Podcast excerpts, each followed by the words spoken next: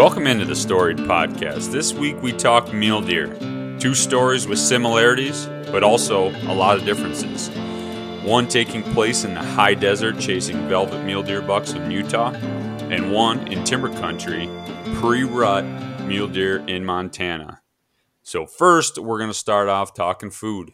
And um, I'll start it off, I guess. So, this week, I guess I had uh, some deer heart from that whitetail we told the story from a few weeks back, and that one I just pretty much uh, took cleaned up the heart, cleaned up all those um, little little valves and things like that, and cubed it up a little small.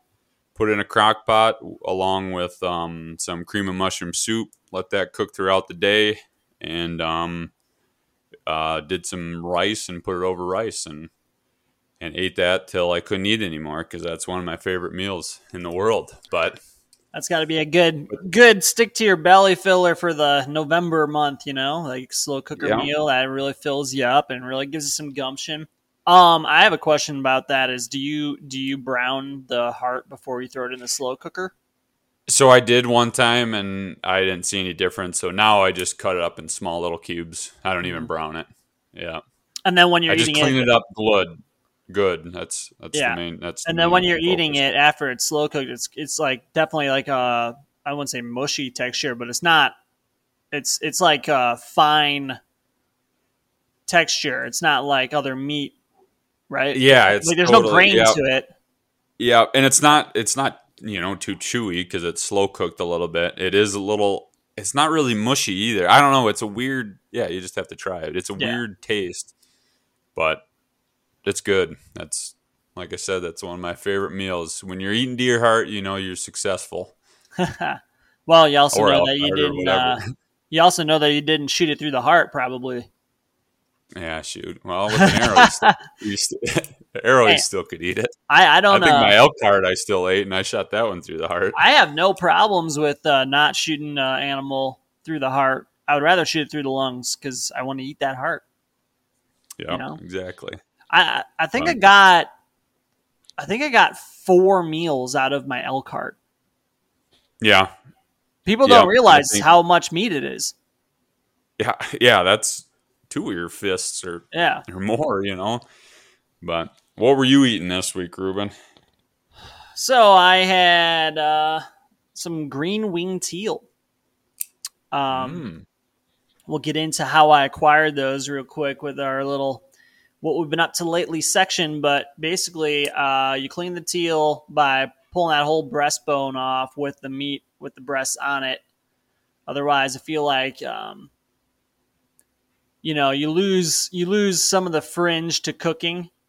You, you, that can happen with a lot of smaller cuts of meat you always want to yeah. leave a little bit of extra on there because even even a bigger piece of a backstrap or something, you're gonna you're gonna kind of shrink that up, and outside of it's gonna become cooked and not you know not the consistency of the meat inside. It'll be that crisp outside edge, which adds flavor, but you kind of like you know you, you lose volume a little bit, and on something as small as a teal.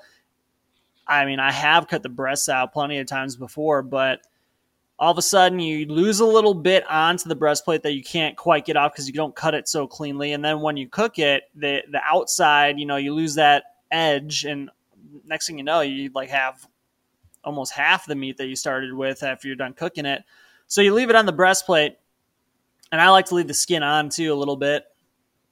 I think um it, like do um it also does it make it taste better when it's on the bone like that or I, yeah, I would imagine so. Um, yeah, bone always gives some flavor. Uh, but the other yeah. thing that makes it taste good is I leave that skin on there, so I pluck them and leave that skin on the breast. Oh, yeah, yeah. Um, and I think that too helps because now that skin's what's getting charred and like crisp versus the edge of your meat.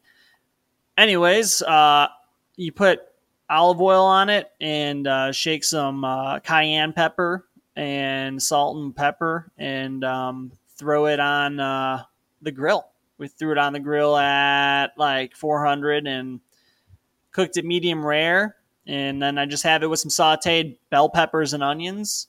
So you just take that, throw it in a cast iron with some bear grease, and uh, Cook them hot with uh, salt, pepper, cumin, and oregano. And um, yeah, it's a good little like the uh, the edge of the skin on the teal gives you a little zip with that cayenne on there. Yeah.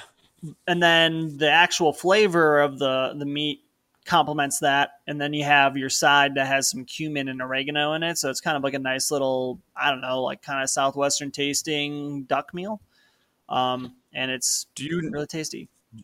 Do you know if like that skin helps retain some of that um, spice that you season, like with ducks and turkeys and all that stuff? If you have and chicken too.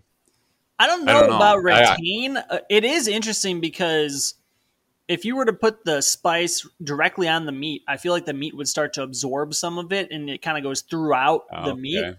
But when I put yeah. it on the skin, it almost seems like it doesn't because it's fat. So I feel mm-hmm. like it doesn't absorb it, which actually makes it like more potent when you like it's on the surface yeah. and it hits it hits your it's almost like it hits your tongue and it's mixing with the fat when you're chewing it versus like in the meat if you were to salt or rub something down for like an hour that starts to get into the actual meat i don't know mm-hmm. if it mm-hmm. does i don't know if it does with the skin but it, it, it tastes really good i mean and when you're and when you're the other thing about it though is when you're grilling it, that skin is melting some of that fat out of there and transporting yeah. transporting that spice all over. Yeah. But I also found For out sure. that Maddie Maddie does not like duck. oh, that's all right. And that's that's for sure because there's not much better than grilled teal. Mm-hmm. I mean, true. Teal true. is very good duck. So if if you don't like teal, you probably just don't like duck. And I've noticed that there's yeah. like a decent amount of people who um, don't like the taste of duck, and it's it's really hard for me to comprehend. And a lot of people have to tell me over and over that it is the duck that they don't like the taste of, and I'm always like, oh, it's just people don't know how to cook, and you know, like yeah. just like with venison or pronghorn, which those ones, yeah. if you don't like venison or pronghorn that's cooked correctly, yeah, I guess you just don't like meat. But yeah. um, yeah, duck has a very Dangerous. specific taste to it, which I like. But I guess some people that taste they don't like, and yeah, almost like people who have uh, that cilantro gene, where it's like you taste cilantro and it tastes like soap. Ever heard of that? It, it's uh, no, but I remember you saying that. yeah, there, there's a subset of people. Um, one of my friends, Kelly, she has that where she can't have cilantro and anything because it just tastes like soap. And I, I don't know if it's a genetic thing. I don't know if yeah. you can learn to like the taste of duck or if there's something in the duck meat that certain subset of people just do not like. But um, sets off your taste buds in a certain way. Yeah. Yeah. So that's okay so though, because did... I'm not a great duck hunter, so I'm not going to have a whole bunch of ducks lying around. We'll stick to that well, you, for the most part. You had to be uh, somewhat of a duck hunter to acquire those. So yeah, yeah. So um, we're talking about mule deer today, and uh, both of us uh, got on bucks, and uh, I ended up uh, killing one, and uh, so now my deer tag is full, and it's pretty early to have my deer tag be full. I mean, we're recording this on November seventh. I killed that buck on November first. That might actually be the the earliest buck I've ever killed. Is that that's one week into season, right? That's our season started. General season started on October. Let's see here. It was October twenty first. mm mm-hmm. So this would have been, yeah, about ten day, 10th, 10th day of the season. Cool. But we'll get to that story in a little bit. But what I'm what I'm pointing out is that, now yes. I have time to do things I would never do during deer rut I'm still going out, folks. Don't worry. I'm still going out with my buddy to hunt mule deer, even though I don't have a tag. And I'm gonna go out and probably try to shoot a white-tailed doe with a bow in a week in my tree stand, so I can still be in the whitetail woods while they're out grunting and snorting and running around. Um, but I went out and did some waterfowling, which I haven't killed a duck or a goose since 2020. I think we talked about this in the last podcast about the rest of our season. have you decided if you're going to go out and try to find some geese, Ryan? Yeah, I don't know. You don't we'll know. See. yeah. Well, so I I was sitting in that tree stand. I think I was saying on the last podcast, and there was a lot of ducks and geese flying around in that area. So after I tagged out on my deer, I went back in there, and yeah, um, two days there, I got almost a two day limit. Uh, so I was two birds shy on the first day, and the second day I got my limit.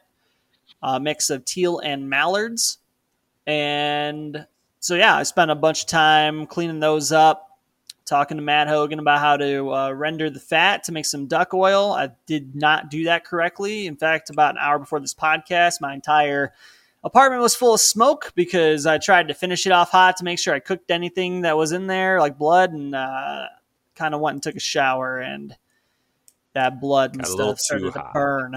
Um, yeah.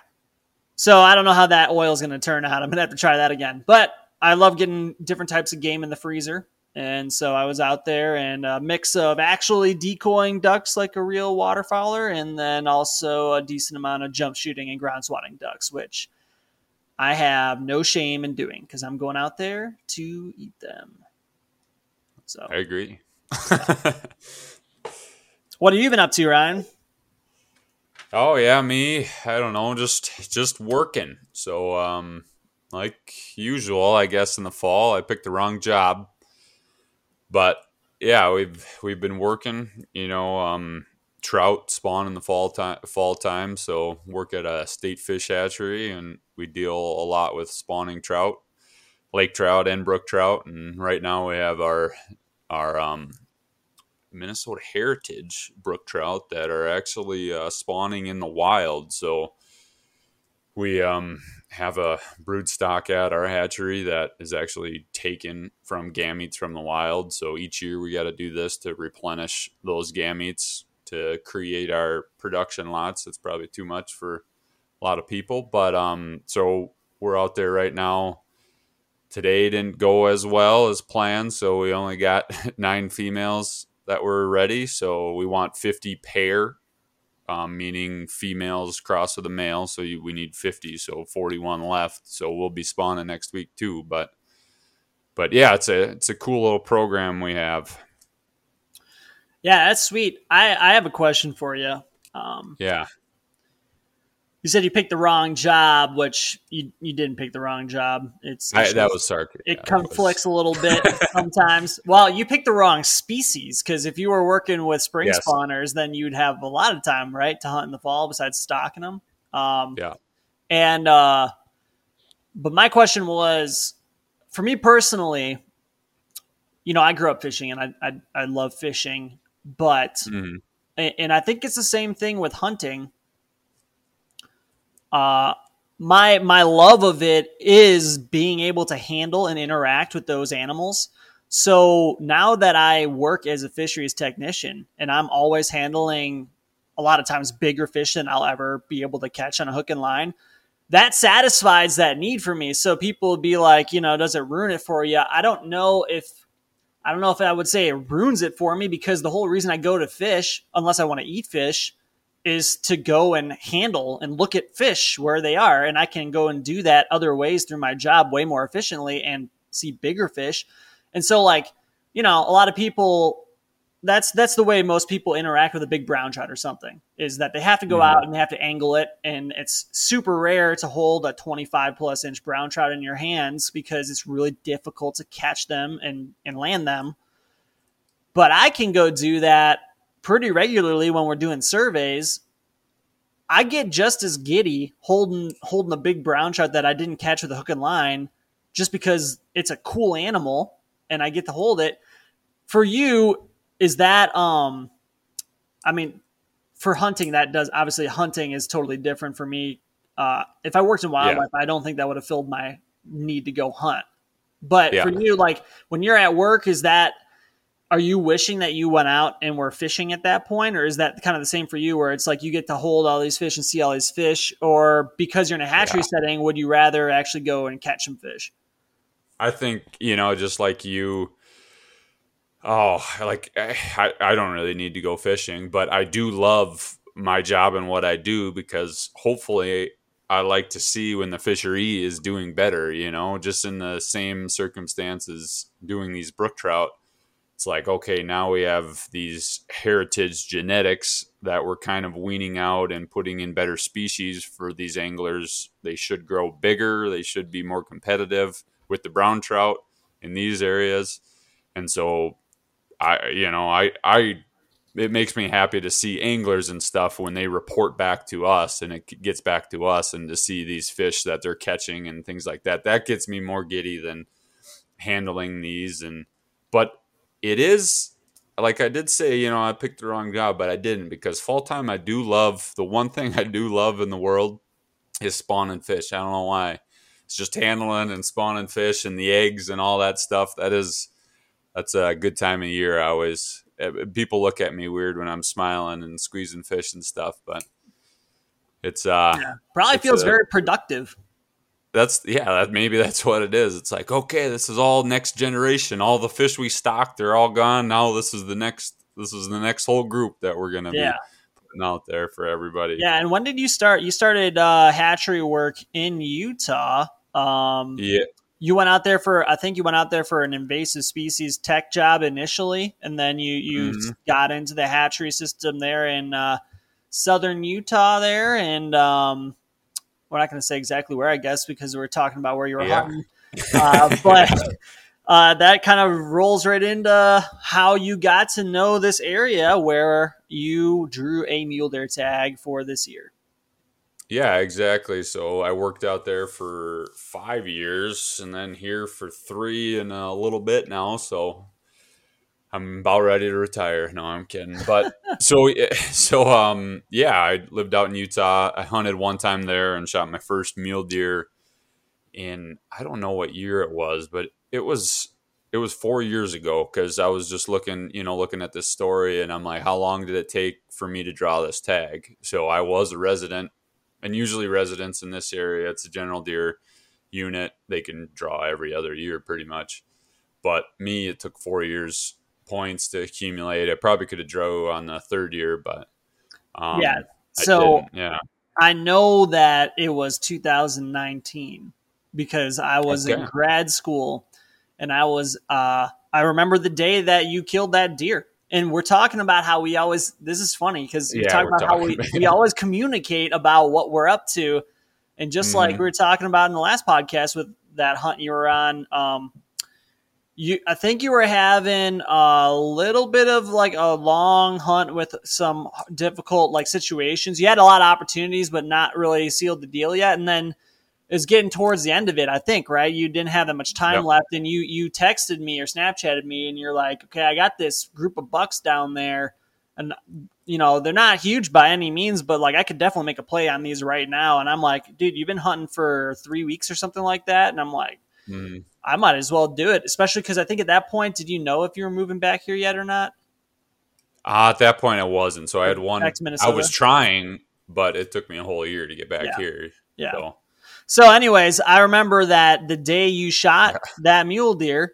Um, it had to be like September third or something. It was right at the beginning of semester at Eastern Illinois University, and I remember yeah. that um, I I just got day drunk when you when you called me I just like decided to celebrate for you, and I went out and I think I was on the phone with you for a while at the actual bar, and then yeah. I yeah then I continued to drink on your buck after that, even though your buck was in Utah.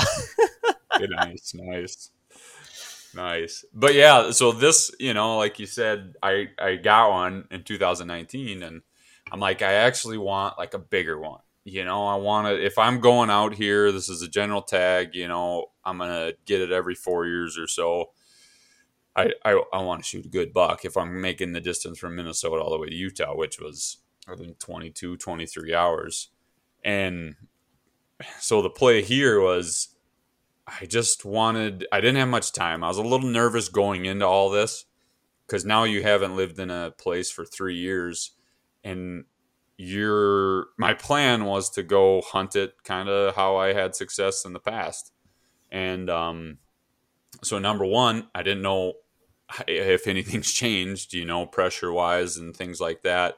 And then number two, we had in southeastern Minnesota or in or uh, in um, uh, Utah, we had a bad bad um, winter and things. So I'm like, okay, how is that going to affect antler growth, just deer surviving and things like that. And and yeah, I don't know. Yeah, so can you describe kind of, you know, don't go into too much specifics, but describe what the deer hunting was like in that unit when you lived there and when you hunted it previously and then kind of what you feared might have changed with the winter kill and possibly higher hunting pressure like what was the set like what was the landscape? How, many deer how many types of deer how many hunters? Yeah so it was pretty heavily pressured when i was there and i just hunted it enough and you know we have that little knack of finding those pockets where no one is especially when you're a new hunter in that area i feel like you hunt it differently than those historic hunters. So hunting pressure was pretty pretty predominant there. A lot of road hunters, ATV guys that never really wanted to hike, which was nice. And then also it was still a lot high desert, like I said in the intro, which is consist of a lot of Great Basin sage, bitter brush, pinyon juniper, maybe some north slopes with lodgepole pine and pinyon or uh, ponderosas. But we I was really keying in on that bitter brush and water. If there was water, bitter brush, and privacy, there was bucks there. And that year in 2019, I had multiple um, interactions with really big bucks, like nice, like yeah, really really good deer. And I even that's back when you could run trail cameras, and I got pictures of some really nice bucks on trail camera, and so I was expecting that, and I had run-ins with them and just never never could get on them. Get like 50 yards, wind would bust, and something else, you know. And I just I was a new hunter, never knew about thermals, all these things, and so um, I was expecting that same thing, and I don't know if I was naive to do that, but yeah. So what um for people who don't know about Utah, uh, what can you describe what a really big buck is in that area? I know that we don't care that much about yeah, inches of antler. We don't care about that that much about inches of antler because to us it's all about the story. But um, just for a frame of reference, what are we talking about down there? don't don't mark me on this totally, but I would say an average, a top, uh, like above average deer is probably anything over like 22 inches. I would imagine wide. If I'm saying 22 inches, um, Western terms, that's a 22 inch buck is a 22 inch wide deer, and then um, a four point, you know, which if you if it has four points, 22 inch wide, I would say what that puts that at like 140, 150. Probably, yeah, yeah, probably right in that range because my three point from Montana was 22 wide, but was pretty pretty shallow forks three point, and that was like a 121. Okay. So, okay. Yeah. So yeah, probably in the yeah, 150 range ish, depending yeah, on how deep yeah. the forks. Yeah. Yep. So that's your average caliber. Utah's probably one of the best states for mule deer. Um, and it's it's managing. You know, you get certain states like Montana. They they manage for um, opportunity, like getting hunters out there and getting the opportunity to see these deer. And then Utah uh, um, manages a lot of times for quality, even in their general units. This was a general unit, but there's definitely a lot of quality. And I was adjacent to a trophy trophy unit. So that kind of helped too a little um little bleed over that comes across the road every once in a while. Little similarity to my story. Yep. Yeah, yeah, definitely.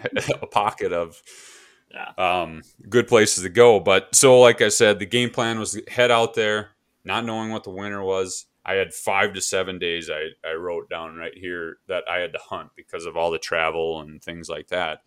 Um, I was going to try to rough it and get into where I saw those those deer historically because I was pretty confident I would I could find deer in those spots that I historically did, and then I was going to camp right on top of them so I could beat that pressure or beat the road hunters in there, and then try to locate them quick and put a play on them before anybody else did because I ran into that my first year here was the everybody just gets up late and they're they're there and they could screw the pooch when you're stalking in on something so might as well get the game on there. But I mean, like I said, same type of habitat. It laid out pretty good. But so I rolled in on opener, actually opener evening, and rolled into camp. And I got there enough time to to do an evening glass. and I didn't really see too much. It was it was I don't know. It was a whole bunch of small bucks, a lot of does. That's one thing that changed big time with that winter was the amount of water on the landscape, and I think the fawning success for uh, like a southern Utah population was was phenomenal. I've never seen so many doubles for um, for for does, which was which was great. But not a lot of big bucks, a lot of young ones. Um, and I was pretty tired, so I'm like, all right, evening glass. Let's get back to the truck. Let's nap, and I'm just gonna try to cover some ground in the morning and try to beat and go to my historic glassing spot. So I did that on the on the first day, and the first day was pretty rough. So I can't remember what hurricane that was that came off the coast of LA. It was Hilary. Yeah, Hilary. It was Hilary. Yes, you're right. Um, and I had some of the worst weather I've ever seen in Utah. I lived there for five years, and I've never seen it rain consistently throughout the whole day like this, day after day after day. And I almost felt like I was in Alaska because like the fog would set in. It would rain, and it'd be like, okay, I could see a little bit but then all of a sudden it would stop and all the thermals would start rising, everything would and then the fog would just set in. I couldn't glass. And I'm like, okay, this is making it hard because I don't know where anything is and I can't glass. I can't use my eyes. So the second day was kind of when I'm like, I'm going to start still hunting some of these areas where I had success in the past.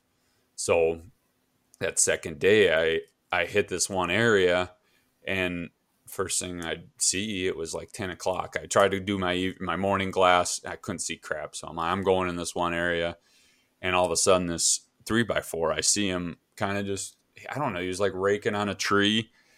But I think he was just eating eating random stuff. And I don't know what he's doing. But that hillside was really loaded with bitter brush. It was a wind. He was on the leeward side of that, just feeding. I think he was bedded right there, and he just kind of got up and was moving. And luckily, I saw him so he was a good three by four, and he was probably like 24 inches wide. So now, like we said earlier, 130 inch buck is probably a four point.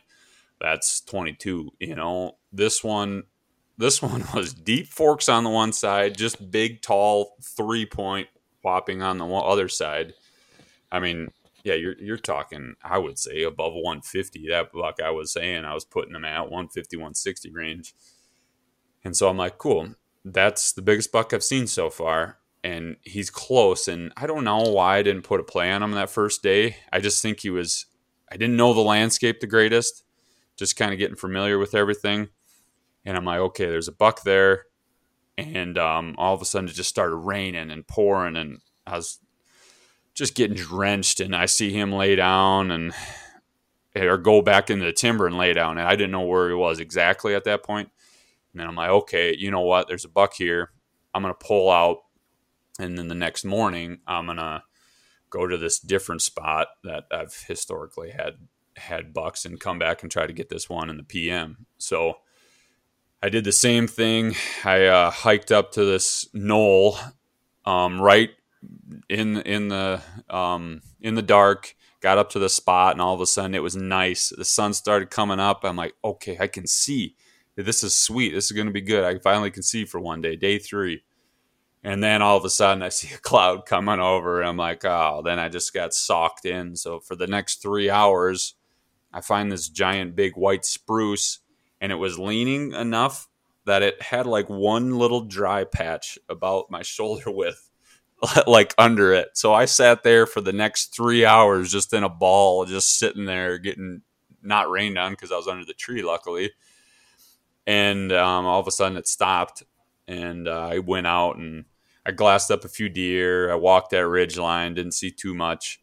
And i'm like you know what? I got to get my butt back down. And a bird in the bush or a bird in the hand is worth two in the bush. So i got to go after that three by four. So i went back where that nice buck was and and for the evening and i set up an area where i was pretty close probably 200 250 away and so I was kind of having the play of like, if he gets out of where I think he's kind of betting, same conditions, um, I can jump down and try to make a, a play on this animal.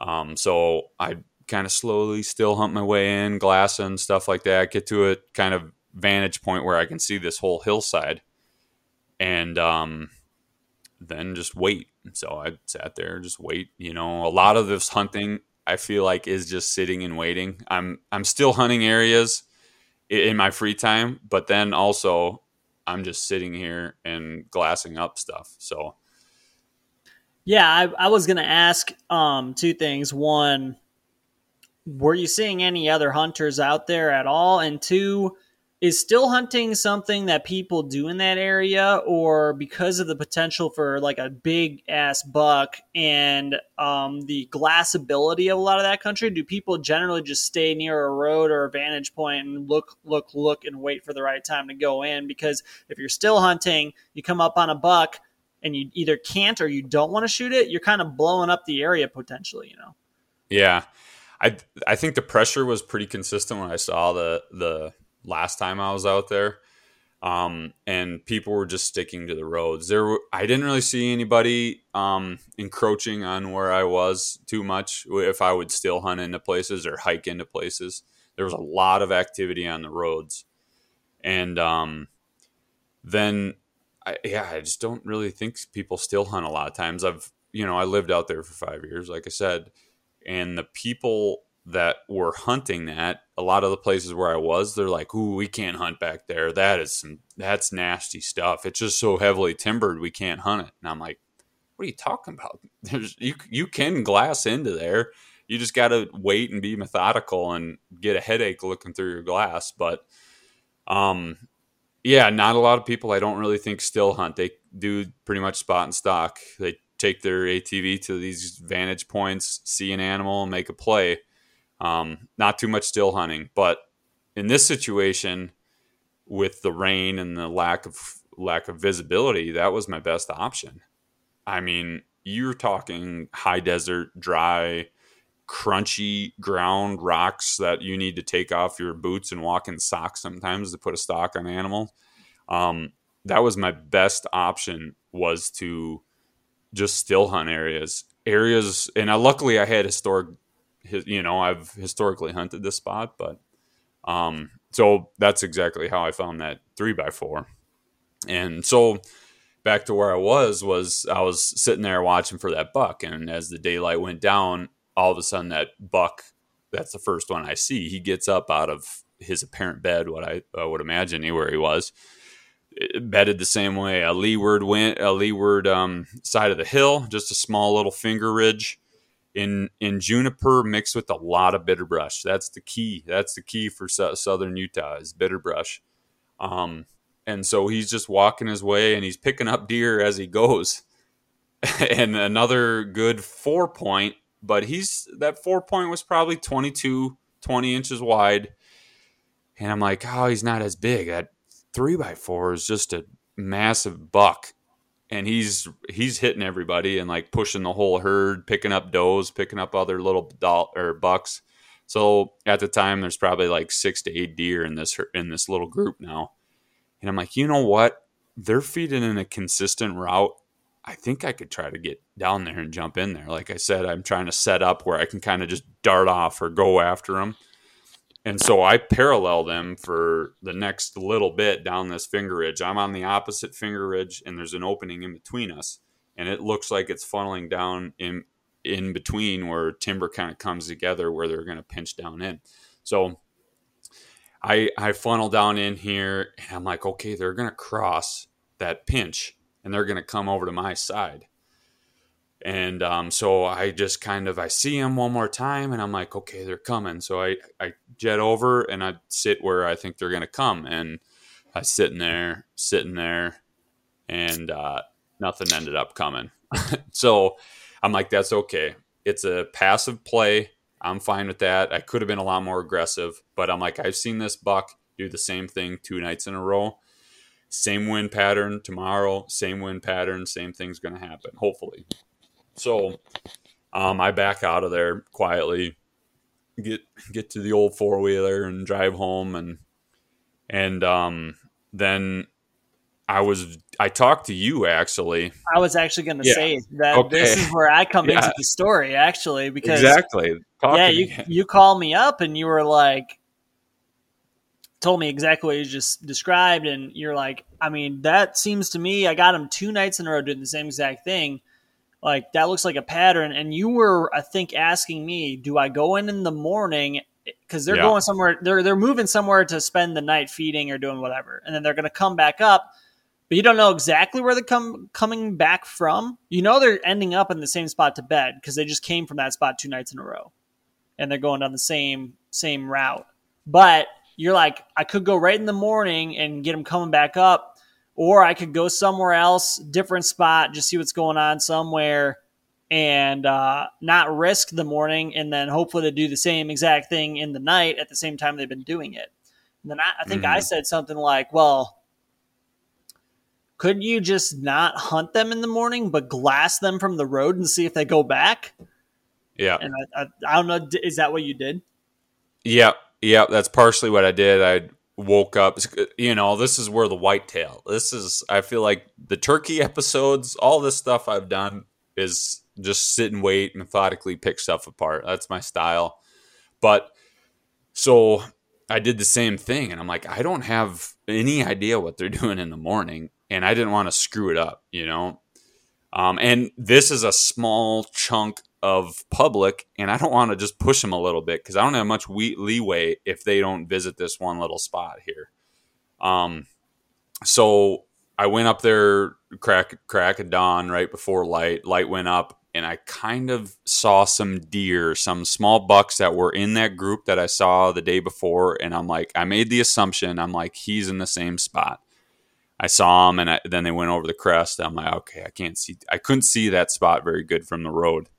Um, so that was crack of dawn. I'm like, see him. All right, I got out of there, and then I went up the mountain to another spot to try to see some other deer, and actually kind of just enjoyed the day driving around, filming some small bucks, seeing a lot of deer. Um, finally, was a sunny day after day four, day five, what we're on right now was like just solid socked in the whole first time of the hunt. I, you know, well, only got you got hit with another hurricane from the east, right? Yep, yep, two of them. yep. Hilary and then another one came came through the Gulf, and that one wasn't as bad. That was very spotty showers. It didn't last all day like Hilary was all day. I mean, massive floods in the desert and stuff. Hurricane Death Utah actually got, hit with a hurricane. Yep, exactly. Um, Which is not what you were hunting, but I was just saying that because it's a funny, funny play on words. Yep. Yep, St. George, Utah, down in Hurricane there. Yeah. Hurricane, I guess, Hurricane. But so I had him on that PM pattern. So I think I sent you, and I think I sent um, uh, soon to be brother in law here some like what I was gonna do. I made those little um, little uh, drawings on the onX maps, and I'm like, "What do you think here? Wind's going to be here. Deer's up in this area." And er, you guys were all like, "Yep, go get them." So all right, I sneak in there. That's the access was key for me. So this was along a road where I could kind of mimic, you know, like uh, cancel my noise because now it's drying out since Hurricane. Uh, the Hurricane Hilary, and all this other hurricanes are kind of now past now. So it's drying out. It's a little louder to walk. And so I use this road to uh, mask my my noise. And I'm just walking. I'm walking slow, glassing ahead of me, just in case they're because this is pretty timbered. It's all pinyon juniper. I don't know if anybody's ever been in the desert. When you're in that stuff, you can't see crap, and it's not. There's not much topography actually, either to look.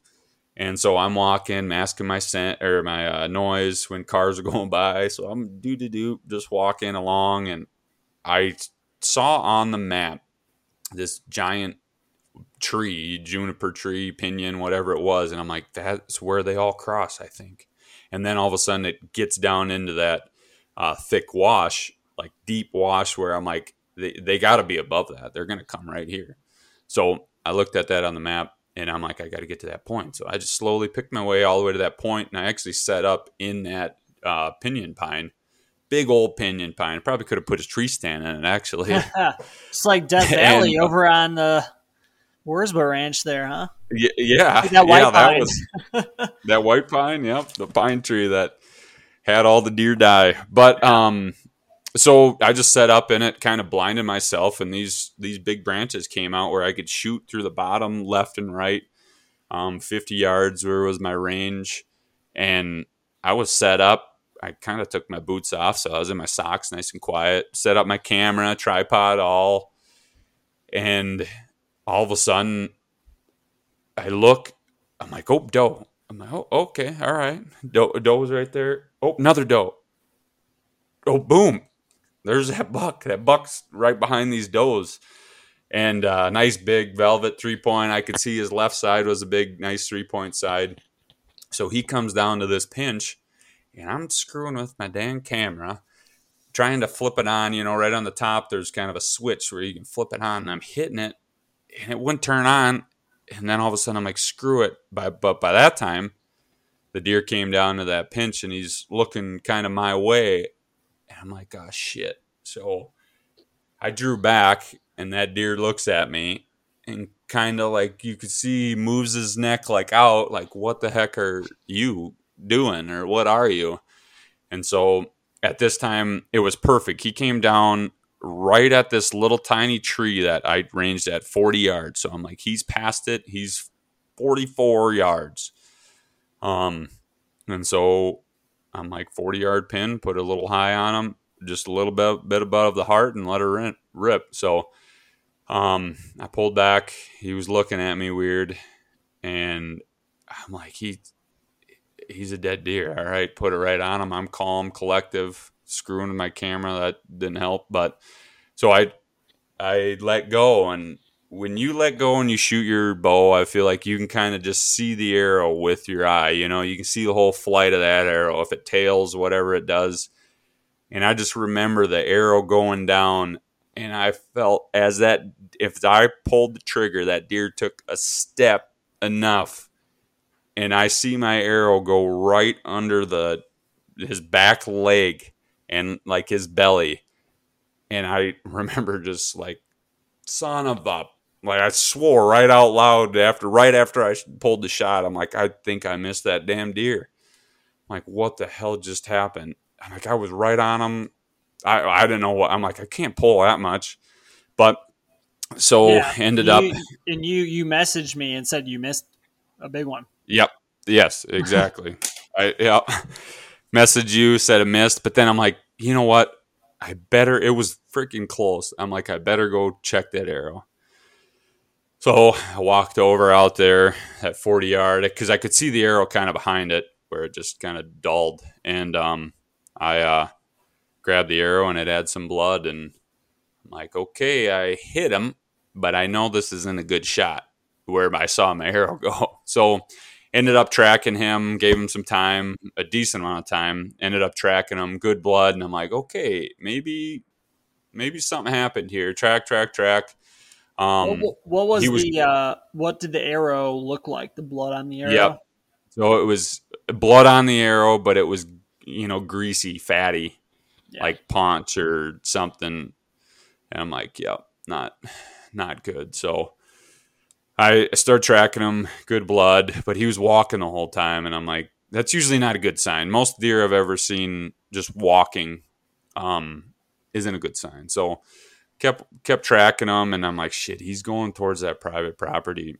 And then all of a sudden he doubles back on me, and I was just walking, seeing his trail, and I looked, and then I take like two, three steps, and all of a sudden I look up, and there he is. He gets out of a bed, and that's the last time I saw him. So he got up just over the horizon, and so I kind of moved quickly to my left to try to get a better angle shot on him because there was a tree in my way.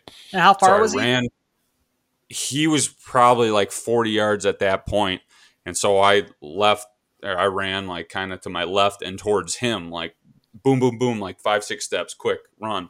Because he wasn't moving fast. He was just going slow and limping. And i'm like oh all right. And i was i didn't even pull back actually and he went into the trees there and i just couldn't even see him to shoot and so there he went and so i'm like all right i'm backing out I'm getting out of here. So I looped back around, backed out, took my trail all the way out just to not leave scent or anything in that whole area. And um, then went back in the morning. and talking to you, showed you the blood where he was and all that stuff, and I'm like, I, I don't, I don't know, I don't know what happened. I know it wasn't a good shot. So, so I went back in the morning, found that trail, and I ended up tracking him another mile and a half from that point. And this is where I kicked myself. There was still a little bit of daylight that I could have, I could have probably pushed the issue a little bit, um, and kept on him because he was not running he was walking. He was just limping all the whole way. And he actually was just paralleling me for a period when I was walking out. And then he dipped off and went into the wash and stuff. But um, I just wish I would have stuck on him because even talking to my boss, he's like, just the behavior of mule deer, just like whitetails, you know, they know you're kind of there. They still have their wits about them. They are hurt severely. Um, but I wish I would have forced the issue a little bit more, or even called him and and help me track at least, and and not even push the issue on a gut shot like that. I would. I wish I would have just got out. He would have laid up there, and I could have potentially got on him the next day. He probably would have still been alive or potentially dead. Um, Wait, are you saying you you wish you would have gone gone harder after him, or just completely pulled out and then like try to? I, w- I wish I wish one of two things. I would have went harder after him and kept on his trail because I think I could have caught up and got a follow up shot. Or number two, I wish I wouldn't even attract period and just backed out. Yeah. To, to potentially glass him again. Yep, potentially to yeah. you know I saw where he betted like to potentially get him and get like yeah get on him and get another follow up shot that way versus yeah. pushing him. But either way, you're um, saying that you were, yeah. Either way, you you were trying to get a follow up shot. Period. Exactly. Yeah, that was kind of going through my mind. I'm like, I'm gonna probably come after a live animal, and I'm gonna have to shoot again. But so I ended up just spending the next two days zigzagging, cresting that whole thing, finding his track again, throwing another almost a mile on of his track, and just tried my heart out to try to get him. But then then the hunt came to a close, and and that was it. No good, no good ending to it, but it was. Yeah. it was. I mean, those are tough ones. Uh, I mean, what what do we always say is if you bow hunt long enough, it's going to happen. It's going to happen to you. Mm-hmm. Um, it's happened to me a handful of times. It it probably really stings when it's um, that big of a, a trip and a, a draw tag. Uh, but yeah. um,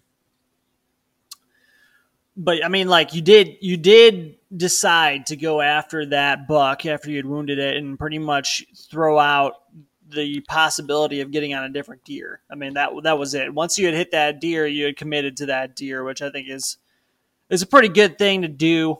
Um, a, a lot of people, especially if it was a tag like you're talking about, where it took you two, three years to draw it, a lot of people might have been like, well, that's a lost cause. Even, even, sometimes even like immediately after seeing what the shot was like and only tracking it for like a, a little bit, and then being like, well, we're yeah. never going to find that one anyway. And I think that it's important to do your you know due diligence and commit to that kind of thing. Um, keeps you honest, keeps keeps you uh, keeps your respect to the animal. Um, I, th- I think too, you know, like as uh, as hunters, hunting and getting a clean shot is is great and all, but even sometimes the cleanest shots they they entail a large track, and um, that is totally part of hunting is your tracking ability and reading that animal, and that will only help you when that animal is alive and not have an arrow or a bullet through it, you know, and seeing how that animal moves, reading his body language just through track, which is which is good, but yeah, another. Yeah, so I mean, so you think that that animal jumps your string? Um, yeah. Or do you think I, he was just stepping, one or the other? I, I think he was stepping as I let go because he was he was stuck in his he was stuck in his tracks and he stuck his neck out to see what I am. And that and you know that's probably not that's where I went wrong is if I wouldn't have screwed with my dang camera, I probably would have got a deer that was just slowly walking down and I would have shot and maybe nothing would have happened.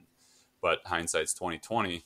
But um, yeah, I think that deer was just gonna make like two steps to kind of see what I am from a different angle, and I think that's when I pulled the trigger was when he was stepping because I just simultaneously, you know, that two like split second of what you remember when that arrow was in the ground was I, I just see him step and my arrow go right under his Yeah. belly and I think that's actually like a huge, huge difference um, between, you know, in the Midwest, people basically tree stand hunt or or blind Yes. hunt like that. Yeah. You're sitting in one spot, a deer comes into your setup, which you have manicured to make sure that you have Yep, shooting lanes. exactly. And this is exactly where I'm going to draw. This is exactly where I'm going to shoot when the deer stops at this point.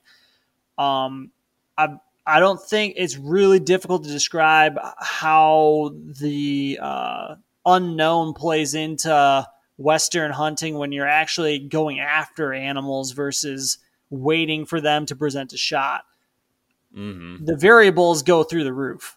We talked about that with Mhm. my elk hunt, how even a 12 yard shot, uphill angle, quartering to elk moving fast. I mean, Yeah. The, and those are the situations you're going to have to shoot. Like you, you're not going to have your deer in a food plot shooting it out of a, a tree stand. You know, yeah I mean, not to not to downplay that. I mean that that's still a, a difficult thing to pull off, but um, you have to make so many snap decisions when you're hunting in the West. Yeah, I, I think too, even those public land hunters out there for whitetail, it's like you're setting up constantly setting up and taking down in those areas. You can't trim branches and same situation. You've got to definitely have some adversity and thinking on your feet through everything. Mm. But it my my situation, you know, was a little manicured manicured because it's like okay, I am hunting in one spot location, and he came down, and I kind of had I I know I had to kind of crouch and you know aim and stuff, but yeah, Well, but even even just the the fact that you have to constantly be ranging when you're moving, like you Yeah. are moving, so you have to be constantly Yeah. ranging.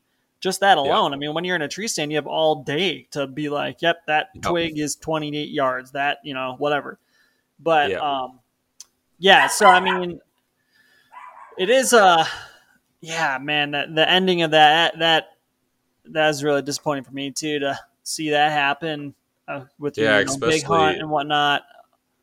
But um, I think especially the circumstances of the rain and all that and and end that way it's like well you know i gutted it out i was out there in the rain and that rain actually helped me find this buck and um just by still hunting. And um yeah I just i'm like sweet you know i might get some after this like just crappy weather that no one would be out here for.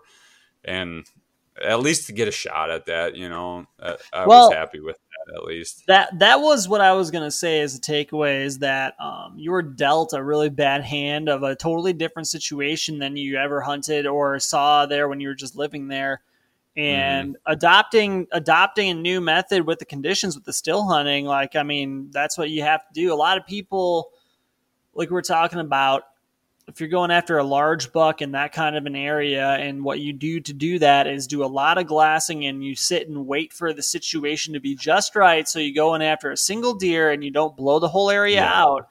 If you're that kind of hunter, and you know it's different too because other people that live there have a lot more time in the season versus you had a week or whatever. Um, they're gonna sit that out. They're gonna be like, this week of Mhm. weather is just not gonna that's not how It's not going to be co- conducive to how I hunt, and I'm not going to hunt. Whereas Yeah. you had, you know, you had a certain amount of time to make things happen, and like you were saying, the deer are not moving that much in that kind of weather, so you have to go and find them. There is a lot more of, uh, you know, there's less noise because it's wet out, so that's an advantage to you. So moving is not as big of a risk as it is when it's dry. And then when you did that, I mean, ultimately, it still seemed like similar situation to uh, when it doesn't rain for five days straight. When you actually hunted that buck, but during the time it was raining is when you figured them out, and you weren't just sitting Yeah. in your you know RV or camper or whatever you had there and just sitting it out. You were you were out there. You were out there actually doing what the deer were doing. You were just huddling underneath a tree, not moving. Exactly. That's what I thought too. It's like you know, this is a good spot. This is where a deer would be. It's like okay, I got to yeah. find these spots out on the mountain. Yeah. So, yeah, I mean, getting getting in range, getting a shot, and all that. I mean, yeah, unlucky with how it all ended, and and still good on you to to track that thing for a day and a half, two days, whatever it was. Um, but I think, and we've gone through this story pretty detailed. And It's a good story. With, you know, not the greatest ending, but I think we're gonna have to go for a, a two parter if we want to keep this mm-hmm. on a reasonable one episode about my buck. However, um, yeah, what what was your main takeaway from that? I mean, I think I just kind of went through what I thought uh, to take home from that hunt. Unfortunately, not a buck, but uh, a lot of perseverance, a lot of adaptation to the situation. I, I think my main takeaway there was just you know you got to keep on it, and as bad as rain and that weather is, you got to find a positive in it. And the positive there was me stalking on a deer because that's one of the hardest things when you're doing spot and stalk is getting into those animals because they got amazing sound or like uh, hearing and uh, good smell, all that stuff. So I mean that puts their one scent at bay, or the one sense at bay when you can sneak in there pretty quick and. But well, you just gotta, yeah. That actually brings up another point about the the um, way to go. There definitely is uh, still hunting because if you had multiple bouts of rain not only yeah. is the ground soft and you don't make noise, which is their main defense, but their other main defense is their nose. And that you're even if you go in there and you don't kill a buck, you're going to have your scent, your ground scent's going to be gone. Mm-hmm. Um, yep, so yeah, sure. all the more reason to go in there and be aggressive in that kind of a situation.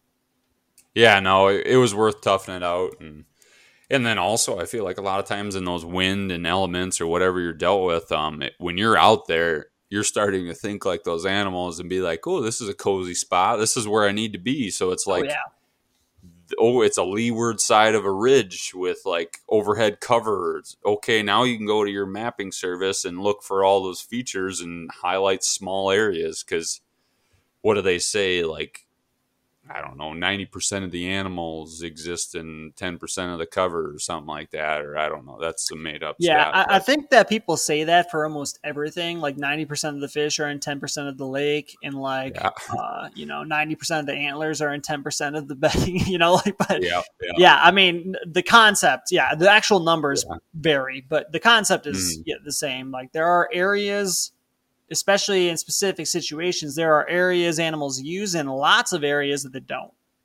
Yeah. Or or maybe yeah. they use everything throughout the day, but they spend more time in certain parts. Yeah. You know. Yeah, for sure. Um, for sure. Fun. Well, so uh, are you putting in for that unit again? Yep, definitely. we'll uh, see that hopefully in another three to four years. I might switch units um, just to get a you know more success after like three years maybe. But um, we'll see. I'm definitely going to do Utah again. That's a great state for mule deer. So might as well keep trying. Yeah, for sure. Um, and I'm living in Montana and hunting mule deer here, and uh, I would say it's a great state to kill a mule deer. I don't know if you're going to be finding if you're finding a buck like you were talking about that you were hunting there uh, a lot of places around here, you're going to be putting in a lot more work and a lot more time to yeah. find that deer. And you're going to have to be ready to go home without a deer because the, those guys are hard to find. And the only way you're going to kill one of those is being willing to eat your tag if you don't see that deer. Yeah. Um, so I didn't shoot that large of a deer, but I shot a pretty decent deer and we're going to tell that story right here coming up next. But I think we're kind of out of time for this round we didn't think this was going to be a two-parter, but yeah. you know, these stories these stories are so near and dear to our hearts and have so many details that are important and I think that hopefully y'all like listening to all of it kind of paints the whole picture and get a get an idea of what went down. But um we're to we're going to go into my story here on the next episode coming at you right about now.